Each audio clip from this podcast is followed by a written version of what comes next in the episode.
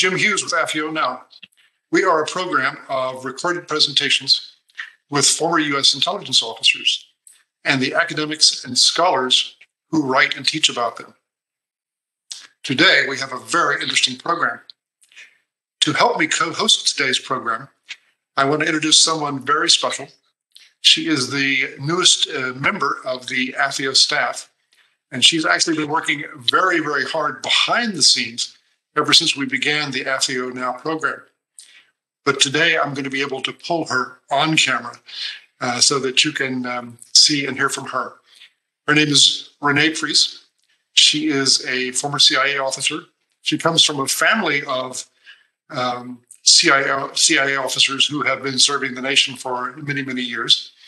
And she's been uh, instrumental in helping us design and implement the AFIO Now program as well as our forays into social media with our Twitter and uh, LinkedIn accounts, and most recently, a uh, podcast um, series as well. Uh, please welcome Renee Priess. Thank you, Jim. Um, so today's episode is going to be a little bit different from our previous episodes in that we are really going to be focusing on our student viewers. And we're going to be giving them some advice and insight on how to you look at a career in intelligence. So, joining me today, we have Dr. Eddie Mienie. He is the executive director and associate professor of strategic and security studies at the University of North Georgia. Eddie, thank you for being with us and for providing some insight and advice to our student viewers who are considering a career in intelligence. So, to start off, if you could tell us a bit about your background and how you ended up at the University of North Georgia. Sure. Thank you very much for the invitation, Renee and Jim. So, um, I was born in uh, Cape Town, South Africa, where I spent my first 28 years. Uh, during that time, um, you may recall uh, South Africa was involved in the Angolan War. Uh, we had conscription uh, going on, military conscription. Um, so I was deployed four times uh, in the Angolan War. And um, after that, um, I read law at university, and then um, I joined our um, State Department, our Department of Foreign Affairs, where my first posting was to Washington, D.C., and uh, my responsibility there was um, liaising with uh, the U.S. Congress, the State Department, a number of NGOs, the Organization of American States, uh, IMF, and the World Bank. Uh, thereafter, I was appointed as uh, Chief of Staff to our Secretary of State, uh, that was Minister Pik Botha, uh, from 92 to 94. And thereafter, I was appointed Deputy Ambassador for South Africa to Switzerland, representing the new South African government under the leadership of President Mandela. So that was from 94 to 98. Uh, thereafter, I found my way to the United States. I retooled myself as an SAP functional consultant. Uh, this is the German software, uh, enterprise resource planning software. And um, within that industry, I uh, kind of gravitated towards my core skill uh, skill set, uh, which is public relations, uh, media liaison, um, and decided to once again complete my um, academic um, training. Um, I concluded a PhD in international conflict management at Kennesaw State University, which is just north of Atlanta. Uh, upon completion, um, I applied for a position at the University of North Georgia. Um, initially, I was the Associate Vice President for um, Economic Development and Community Engagement. And uh, then we introduced at the university a brand new interdisciplinary degree program uh, called Strategic and Security Studies. And so I was invited to apply for the executive director uh, position to lead this new interdisciplinary degree program. I believe my background dovetailed very nicely with the mission and objectives of this interdisciplinary degree program, uh, Strategic and Security Studies, because of my uh, exposure to, um, you know, being in, in, in a combat zone, having studied law and uh, completed my studies in international conflict management, being a former diplomat, Um, I think all of that dovetail very nicely. It lends itself to the interdisciplinary nature of the program. So, why the stress on the interdisciplinary nature is because we as a nation face uh, multidisciplinary, multifaceted threats to our national security interests. And we are interested in um, graduating students who can think out of the box across disciplines. And um, in addition to their uh, formal studies, they also have to complete a uh, study abroad slash international internship um, uh, so that they can be exposed to foreign cultures, uh, foreign language, um, and come back to graduate with their diploma uh, a more well rounded individual. So, um, within the degree program, um, we have six concentrations.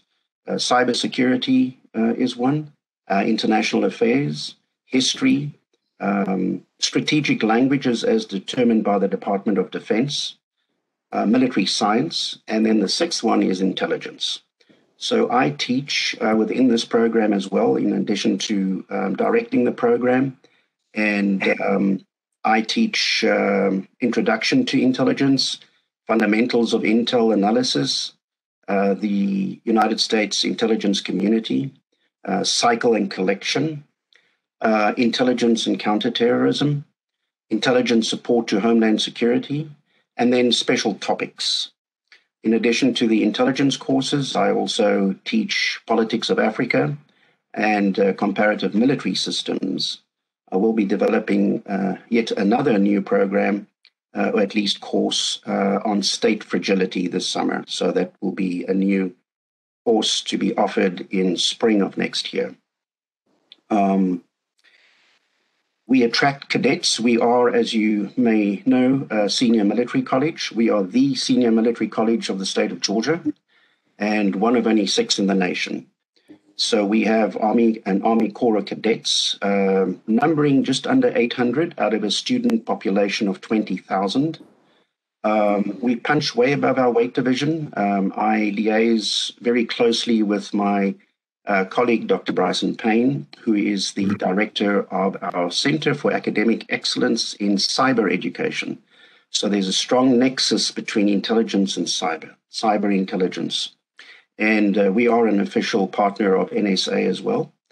Um, so we are very fortunate to be able to place um, handpicked students uh, to do their internship uh, with NSA down in Augusta in our backyard.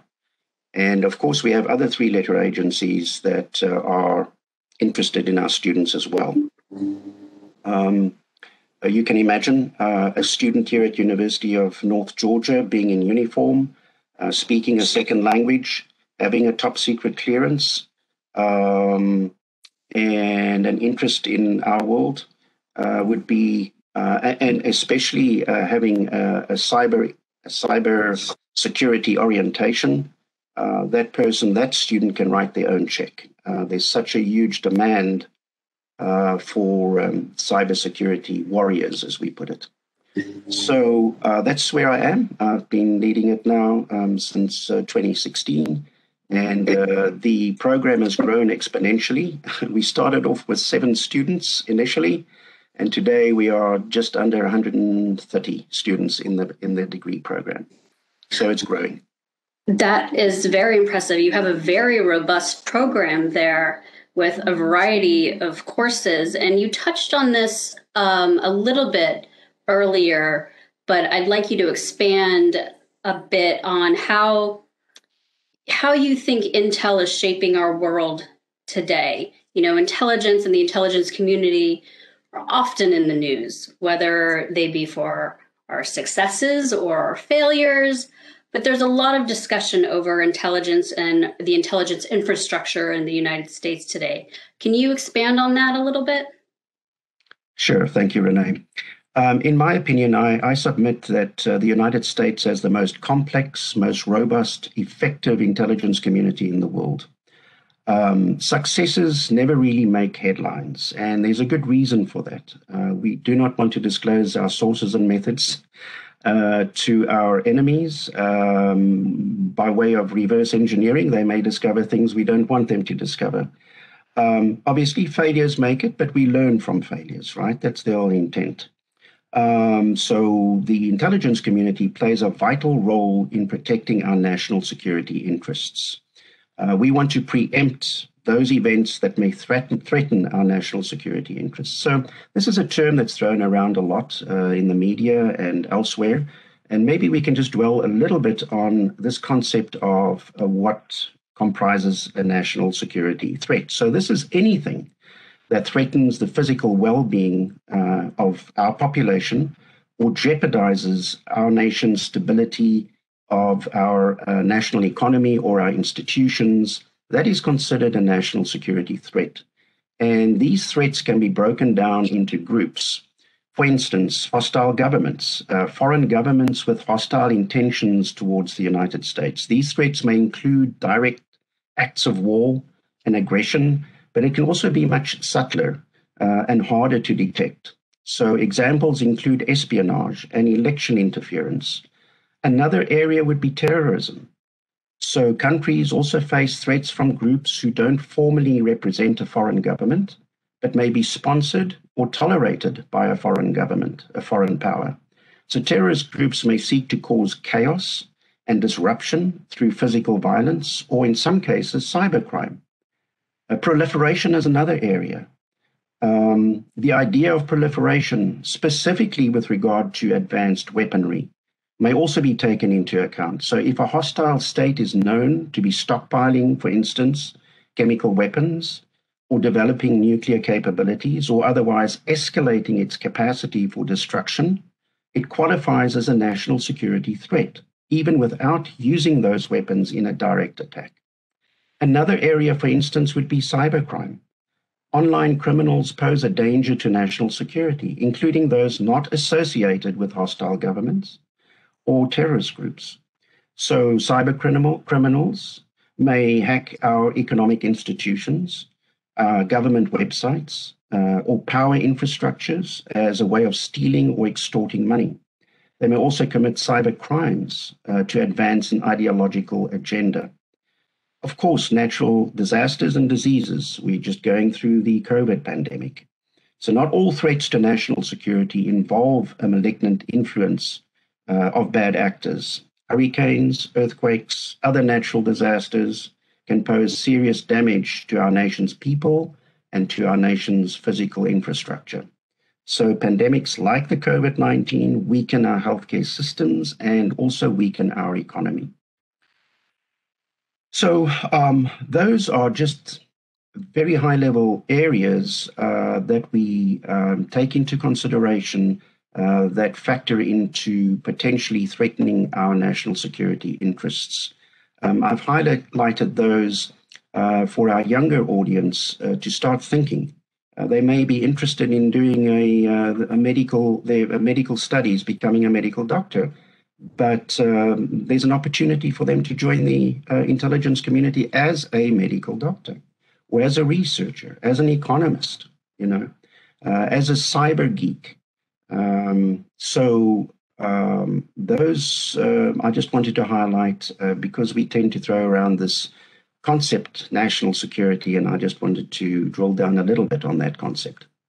Right. I think I think you hit the nail on the head there. I think a lot of younger people think that the intelligence community is, you know, this cloak and dagger community where the only people who run it are running around doing dead drops in the middle of the night and they have this image that has been blasted to them through TV and movies. And the fact is, there is a whole intelligence community out there made up of individuals with varying expertise, with different degrees. Um, it's not just comprised of CIA officers or military intelligence officers. Like you said, there's a lot of interest and a lot of need for people with unique experiences and unique expertise, such as medical and cyber hackers. Um, what are what are a couple of other skill sets or career paths do you see as being necessary for our intelligence infrastructure to be more robust? Yes. So, as I mentioned earlier, we face multidimensional threats. Um, you know, uh, we're all familiar with 9 11 um, and the um, alleged failure of our intelligence community to um, help prevent that from taking place. And um, we, uh, as a result uh, of 9 11, have learnt uh, a, a, ton uh, of um, new ways uh, how we can um, mitigate that from happening again in the future. And uh, so prior to 9 11, within our intelligence community, the different agencies, now numbering, depending on which um, uh, which definitions we would like to, to use, but now comprising 18 organizations that make up the United States intelligence community, with the latest one being Space Force.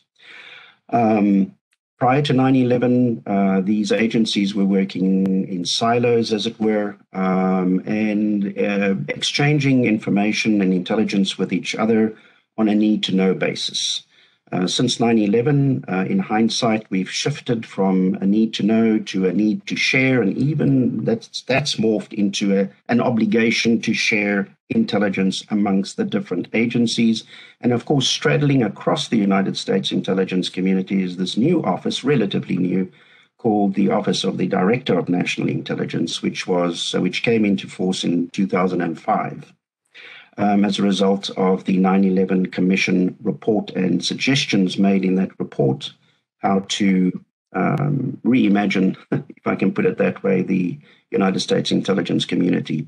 So, as I mentioned, 18 organizations, two independent agencies being the CIA and the Office of the Director of National Intelligence, and nine DoD elements within that uh, intelligence community. Here we have the um, uh, Defense Intelligence Agency, we have NSA, we have the National Geospatial Intelligence Agency, we have the National Reconnaissance Organization, which was established in 1962 and uh, was declassified in 1992. Uh, the man in the street didn't even know of the existence of the NRO. And the NRO, the National Reconnaissance Office, designs, builds, launches, and operates reconnaissance satellites and provides satellite intelligence to NSA, uh, provides image intelligence to NGA, the National Geospatial Intelligence Agency, and then mass measurement and signature intelligence to the Defense Intelligence Agency. In addition to uh, those agencies, we have five services. We have the Army, Navy, Air Force, Marine Corps, and now Space Force also having their own intelligence capability. In addition to that, we have seven elements, other departments and agencies that make up the US intelligence community. We have the uh, Department of Energy. Uh, they have an Office of Intelligence and Counterintelligence. Of course, the focus there is nuclear. We have nuclear reactors and we need to take care of our uh, nuclear facilities. Uh, we have the Department of Homeland Security, which um, although it was announced uh, as a new department prior to 9 11, it really only came into being after 9 11. Uh, it's a huge organization, a huge agency uh, comprising of around about a quarter of a million employees. But they have an Office of Intel and Analysis and uh, within the Department of Homeland Security, and they have um, um, there's a Coast Guard intelligence that falls under the Homeland Security as well. So, Customs and Border Control and ICE, Immigration and Customs Enforcement. Then we have the Department of Justice. So, those lawyers out there, those students who want to, who are interested in, in doing law, um, the FBI, um, they have an intelligence division now. Um, uh, they've always had one uh, focused more on crime intelligence, but since 9 11, uh, that capability has grown enormously within the FBI. We also have the Drug Enforcement um, Agency, Office of National Security. Um, then we have the Department of State. They have the Bureau of Intelligence and Research. So those who want to become diplomats and are interested in doing international affairs uh, know that you can uh, gravitate towards uh, that bureau if you're interested in going the intelligence route. And then Treasury, of course, follow the money. Um, the Office of Intelligence and Analysis we um, are very focused on how money uh, exchanges hands, um, especially when it comes to bad actors who mean ill to our nation, to our people. Um, so those that I mentioned now make up the um, the U.S. intelligence community, and and um, uh, we are of course interested in preparing young minds, um, exposing them to these different uh, routes that can be followed. Um, if uh, intelligence piques their interest, um, so many many opportunities and, and different pathways uh, to fulfill any desire to do uh, to follow an intelligence career. Thank you for for sharing that list. I think a lot of people don't realize just how many organizations and institutions out there focus on intelligence and there are so many different interests that can be pursued in a number of different organizations. Um, I want to go now to your work on developing this unique program that you have for high school students in Georgia who are interested in pursuing a career in intelligence. Can you just speak about your this program that you're developing right now? Sure. So I was um, approached by the Georgia Department of Education. Um, there's a gentleman there. Um, he's an uh, an associate superintendent, and um, he, uh, knowing that uh, you know we teach intelligence here at the University of North Georgia, approached me and asked me if I would be interested in co-developing um, a syllabus uh, to be introduced to Georgia high schools, specifically to juniors and seniors, as an elective course. And uh, we've worked on that um, um, over a period of more than a year. It's now complete. And um, the title of this course is Introduction to U.S. Intelligence and National Security Studies. Um, and I'd like to go over the main areas that we cover within this course. I think this would be of interest to our younger viewers uh, and to the teachers who um, ultimately will be teaching this course at their high school. Again, this is an elective. Um, and so this is an introduction to US intelligence and national security studies that provides a basic and broad overview of the career field of intelligence, the authorized activities of an intel professional, the composition of the United States government intelligence community, the various functions of each of the member agencies, the limits and capabilities of intelligence, and how intelligence plays a role in the decision making process of the government. The course is also designed to apply critical analysis to the field of intelligence. We have seven themes that we cover. The first theme is where we examine the development of the field of US intelligence. So here we explore the history of US intel efforts from the American Revolution through to the, to the Civil War. We explain the application of US intelligence from World War I to World War II. Uh, we explain how the late and post Cold War era shaped the US intelligence agencies. We analyze the current challenges to the US intelligence community, for example, social media and information warfare. So that would be our first theme. The second theme describes the basic roles and functions of the intelligence field. Here we define intelligence as the process of collection and analysis of information gathered within or outside the United States that involves threats to our nation, its people, property, or interests. Uh, we also explain the purpose and uses of the intelligence or of intelligence for the United States government. We describe various career paths for a person entering the intelligence field, for example, analytical, operational, technical, uh, we explain security, the security clearance process, uh, including barriers to acquiring various types of security clearances. And we also describe levels of vulnerability of intelligence security. So that covers our second theme. The third theme, there we explore the different types of intelligence, collection methods, and information sharing. So we identify the six basic intelligence sources and methods of collection and explain their uses. For instance, signals intelligence, also known as communications intelligence, imagery intelligence, measurement and signature intelligence, uh, human source intelligence, open source intelligence, geospatial intelligence. Then we describe other sources and types of intelligence, such as medical intelligence, um, cyber intelligence, environmental intelligence, economic and competitive intelligence, law enforcement intelligence, cultural intelligence, strategic intelligence, and financial intelligence. Well, then we compare and contrast the strengths and weaknesses inherent in the various sources and types of intelligence. We also explore current trends in different types of intelligence that challenge collection methods. We explain how recent events affect how information is shared with partner nations. And that covers our third theme. The fourth theme, we analyze the intelligence cycle. So here we describe the stages of the intelligence cycle planning, collection, processing, analysis, dissemination, and feedback, the different steps within the cycle process. We distinguish between raw and finished intelligence, and we explain how to be successful at each stage of, stage of the intelligence cycle, describing the strengths and weaknesses of the current model. Our fifth theme out of the seven is uh, an evaluation uh, of the role of an intelligence analyst. So here we describe the role of an analyst in assessing the value of information. We explain how analysts use structured analytic techniques such as analysis of competing hypotheses, key assumptions check.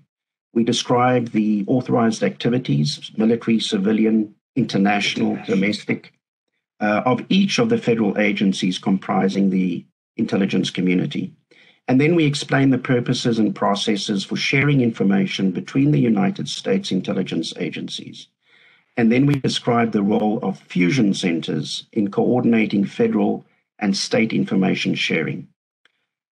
Our penultimate theme is um, to analyze the ethical, moral, and legal considerations of intelligence. Um, we describe how ethical standards and moral dilemmas challenge Intel analysts as they relate to secrecy, as they relate to war and peace, ends versus means, the nature of the opponent, and national interest. We explain how changes over time in societal ethics and morality, both domestic and foreign, affect intelligence officers. We also explain how intelligence professionals relate ethical and moral issues to collection and covert action and we describe the legal constraints and challenges to the collection of intel domestically and abroad.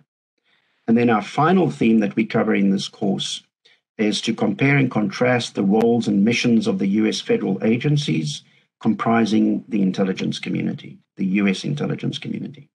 So we identify all the US federal agencies which make up the US intelligence community, including their functions and area of focus, we describe the role of the Director of National Intelligence in coordinating information sharing between agencies.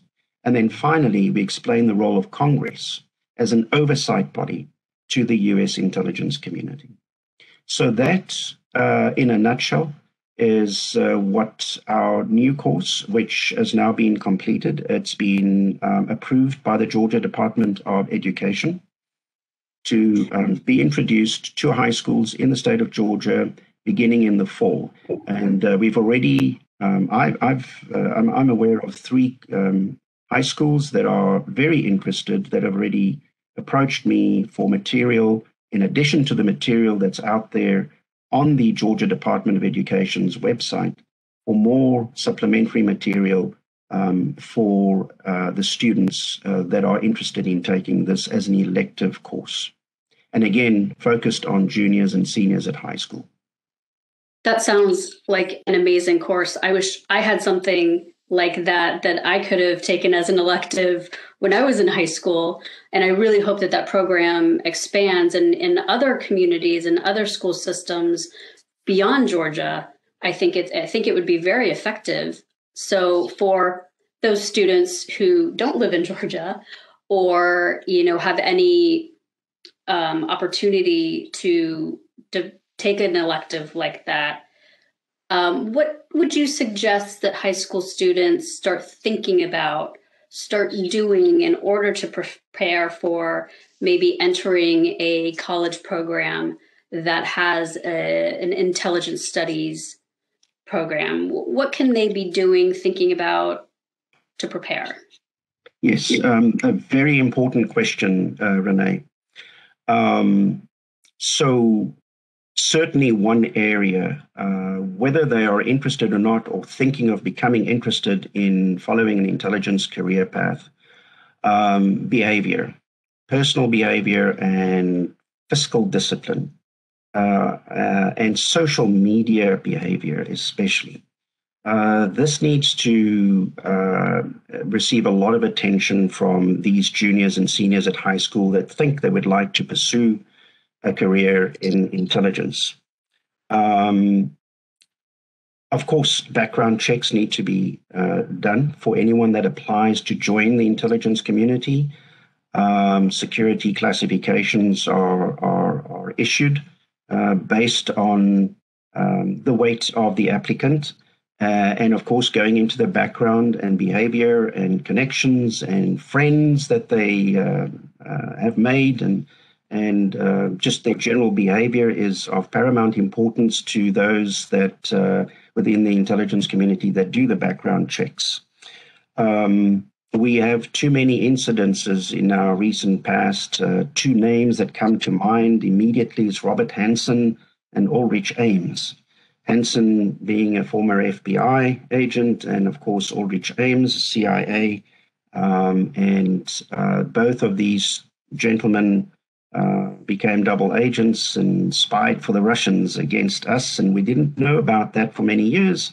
Uh, in the case of Robert Hanssen, he spied for the Russians for 22 years, uh, from 1985 to 2001, committing espionage against us. Uh, we don't want this to happen again. And so thorough background checks are done. Profile analysis are made of these applicants uh, that, uh, that, are applying to join the intelligence community. In the case of Aldrich Ames, uh, being a former CIA um, officer, he spied for 11 years from 1985 to 1994. 90, so I guess that's nine years, also committing espionage against our nation. Uh, again, uh, the, both these gentlemen uh, had behavior traits that could have been picked up. Hindsight's always 2020 that could have been picked up earlier to mitigate the damage that they caused to our nation. So, getting back to these young um, high school students, uh, juniors and seniors, you need to watch how you spend your money. Uh, don't become spendthrifts. Uh, watch your personal behavior. Uh, I would strongly encourage not to dabble in alcohol and drug use. Uh, illegal drug use is an absolute no no. Uh, watch what you post on social media. So be responsible in how you behave. Uh, and know, and put that uh, thinking cap on, that intelligence thinking cap. If you're interested in joining uh, the intelligence community, uh, then start behaving like an intelligence um, agent. Um, so uh, those are three areas that immediately come to mind, um, Renee, that uh, high school students should start thinking about uh, as they contemplate a career in the intelligence community? I think you make a very good point about social media. When we were all going through this process and applying, and we were sitting in that polygraph chair or talking to those background investigators, social media wasn't a thing. We didn't have to worry about what we posted out in the world five ten years ago but these kids need to start thinking about oh maybe i shouldn't post that if you know somebody's going to be asking me about that later. It's a completely different world now where you put a picture out there and it's out there for the world to see. And i think it's never too early to start thinking about what you may have to answer for a little bit later to those background investigators who may be coming around and knocking at your door. Um, so, one last question I'd like to ask you uh, before we wrap up here. So, for kids thinking about college kids and graduate students looking at programs that are out there, um, what advice do you have for them in choosing the right university? Right. So, Renee, that's a very personal choice. Um, obviously, I'm partial. Um, our degree program here at the University of North Georgia, um, I would like to see Um, Georgia high school students strongly consider the University of North Georgia, uh, and in particular the Strategic and Security Studies degree program. But of course, uh, we have a number of universities uh, sprinkled throughout the United States. There's Georgetown, uh, there's the Coastal University, we have universities in Texas um, that also offer uh, intelligence studies. Uh, we are going to most definitely develop a master's degree program, most likely in intelligence studies here at the University of North Georgia. A strong push for that. Um, so, um, to my knowledge, the universities that offer intelligence education are all top notch. Um, and it's a matter of personal choice, of course, um, expense. Uh, one's got to look at the financing as well. And so I um, I promote all the universities that offer intelligence education, but of course, especially the University of North Georgia in my case. Um, we, um, you know, we are very fortunate being a senior military college um, to have an advisory board consisting of retired military generals. Um, and uh, we have produced over 50 uh, generals from the University of North Georgia since 1873 when it was founded. Um, so, as I said earlier today, um, we, we punch way above our weight division, and uh, we are most definitely on the radar of three letter agencies as uh, being known for producing top quality graduates from our university. Great. Well, with that, I want to thank you for joining us today and offering some advice and insight to our younger viewers and giving some guidance to our next generation of intelligence officers. Jim, I'll toss it back to you. Well, this has been a fascinating and very informative program. Before I close, I would like to list for our viewers a couple of other areas of resource that AFIO provides that might be particularly of interest to an academic uh, audience. First of all, we produce a booklet that we call Intelligence as a Career that's available both hard copy and soft copy. It's kind of a primer on the US intelligence community. Also, we have a very um, large and instructive um, uh, almost encyclopedia called uh, A Guide to the Study of Intelligence, which is about 80 articles written by 50 uh, odd former intelligence officers on a whole variety of uh, topics. That's also available soft copy. This program of recordings that we call AFIO Now has been in existence since the fall, and many of these interviews have now been posted on the public side of YouTube. And more recently, we have begun uh, creating podcasts from these um, video programs as well, which are available on about a half a dozen podcast platforms. And finally, AFIO has created um, accounts with both LinkedIn and Twitter for different audiences to follow us and to follow the U.S. intelligence community.